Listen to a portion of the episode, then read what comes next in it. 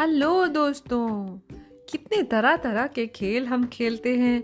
तुम लोगों की तो छुट्टियाँ भी आने वाली हैं। तब तो सुबह से शाम तक बस खेल ही खेल खेल ही खेल। अरे हाँ एक कहानी भी तो है, और उस कहानी का नाम है परियों का खेल। परियाँ भी तो खेलती है। तो भाई, बहुत पहले सूरज पर कुछ परियाँ रहती थी। उन्हें सूरज की परियाँ कहा जाता था। सुबह जब सूरज उदय होता मतलब उगता तो अपनी किरणों को हर तरफ़ बिखेर देता। कुछ किरणें पृथ्वी पर भी आकर गिरती।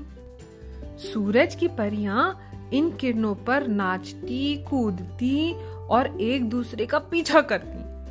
वो आपस में लुका छुपी भी खेलती और शटापू भी खेलती।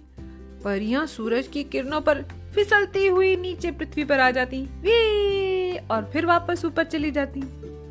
वो हर रोज इसी तरह खेलती कूदती रहती थी और ऐसे ही दिन बीतने लगे। अब एक दिन ऐसा भी आया जब सूरज की परियाँ इन सब खेलों से उब गई थी। वो कोई नया खेल खेलना चाहती थी, लेकिन क्या?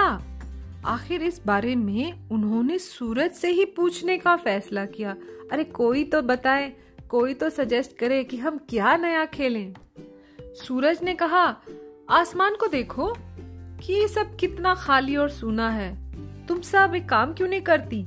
आसमान में एक महल बना लो। महल? आसमान में? परियाँ हैरानी से कहने लगी। मगर हम महल बनाए किस चीज़ का? ओहो, सूरज ने कहा, नीचे पृथ्वी पर जाओ और वहाँ कोई चीज़ की तलाश करो, ढूंढो। अच्छा तो ये ठीक है। सूरज की परियाँ किरणों पर फिसल फिसल कर नीचे पृथ्वी पर आ गईं। एक परी बोली, ये खेल बड़ा मज़ेदार है। दूसरी बोली, आसमान में महल बनाने में मुझे भी बड़ा मज़ा आने वाला है।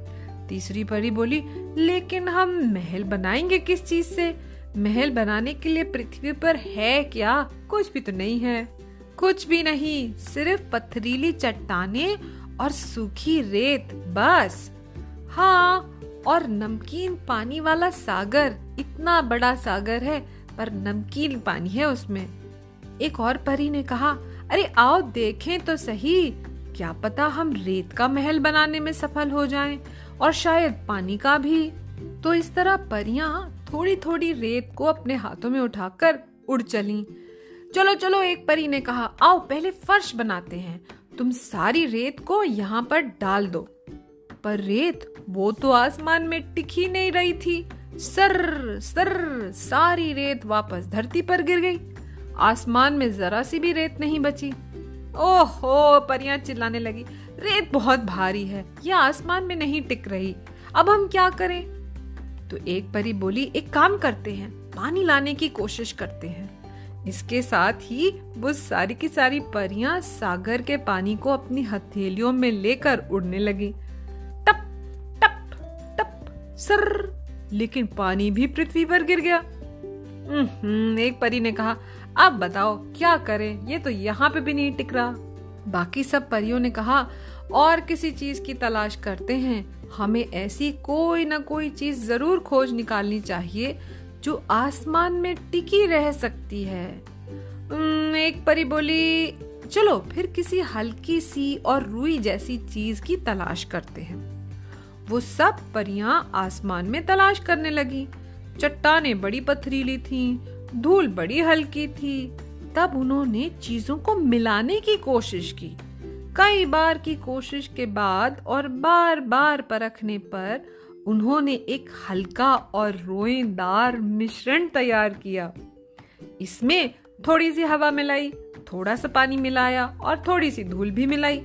वो बड़ा ही हल्का था नीचे गिरने के बजाय वो हवा में तैरने लगा। परियाँ खुशी से चिल्ला उठी हमने बना लिया हमने बना लिया। इस प्यारी प्यारी रोएदार चीज़ के साथ हम आज अपना महल बनाएँगे। उन्होंने सूरज से पूछा ये बताइए सूरज दादा हम इस चीज़ का नाम क्या रखें? सूरज ने कहा आ, तुम इसे बादल कह सकती हो। इस चीज़ को बनाकर तुमने बड़ी समझदारी का काम किया है। सूरज की परियाँ काम में जुट गईं। वो सारा दिन बादल बनाती रहीं।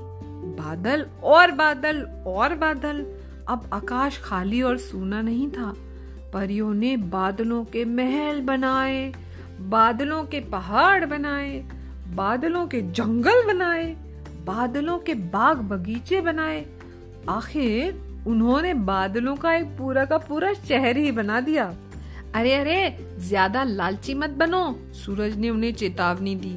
आसमान बस इतने ही बादलों को अपने में समा सकता है। उधर सागरों ने भी शिकायत की। अरे, बस करो, और पानी मत लो, वरना हम भी सूख जाएँगे। लेकिन सूरज की परियों ने किसी की एक न सुनी। वो ज़्यादा और ज़्यादा और ज़्यादा बादल बनाने में जुटी। बादलों ने एक दूसरे से पूछा, हम इन्हें कैसे रोकें? उन्हें हमारी बात सुननी ही होगी। हाँ हमें, उन्हें हमारी बात सुननी ही होगी। पर कैसे? बादल एक दूसरे के पास जुट गए। आसमान में एक ओर से दूसरी ओर तक बिजली चमक उठी और गरजने की जोरदार आवाज़ हुई, बस करो बस करो! सारे बादल चिल्लाने लगे। लेकिन सूरज की परियों ने उनकी तरफ़ कोई ध्यान नहीं दिया। वो लगातार बादल बनाती रही। बादल चिल्लाने लग गए। अरे हम इतने भारी हो गए हैं कि उड़ते रहना मुश्किल है भाई। हमें पृथ्वी पर जाना ही होगा। टप टप टप टप टप। वो पानी की बिल्कुल पतली और लंबी धाराओं के रूप में पृथ्वी पर गिरने लगे। बाद में उन्होंने बरसात का रूप ले लिया। सूरज की परियाँ चिल्ला उठी। अरे रुको रुको! अरे रुक जाओ, नीचे मत गिरो। हमारा बादलों का बसा बसाया शहर उड़ जाएगा। बरसात की बूंदें गाने लग गई। भाई, हम कुछ नहीं कर सकते। हम तो नीचे जा रहे हैं। हमारा वज़न इतना बढ़ गया है कि हमें तो नीचे गिरना ही पड़ेगा।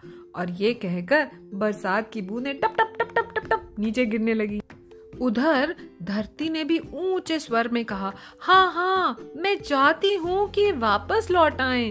तुम मेरा सारा पानी ले जा चुकी हो। मुझे अपना पानी वापस चाहिए, भाई।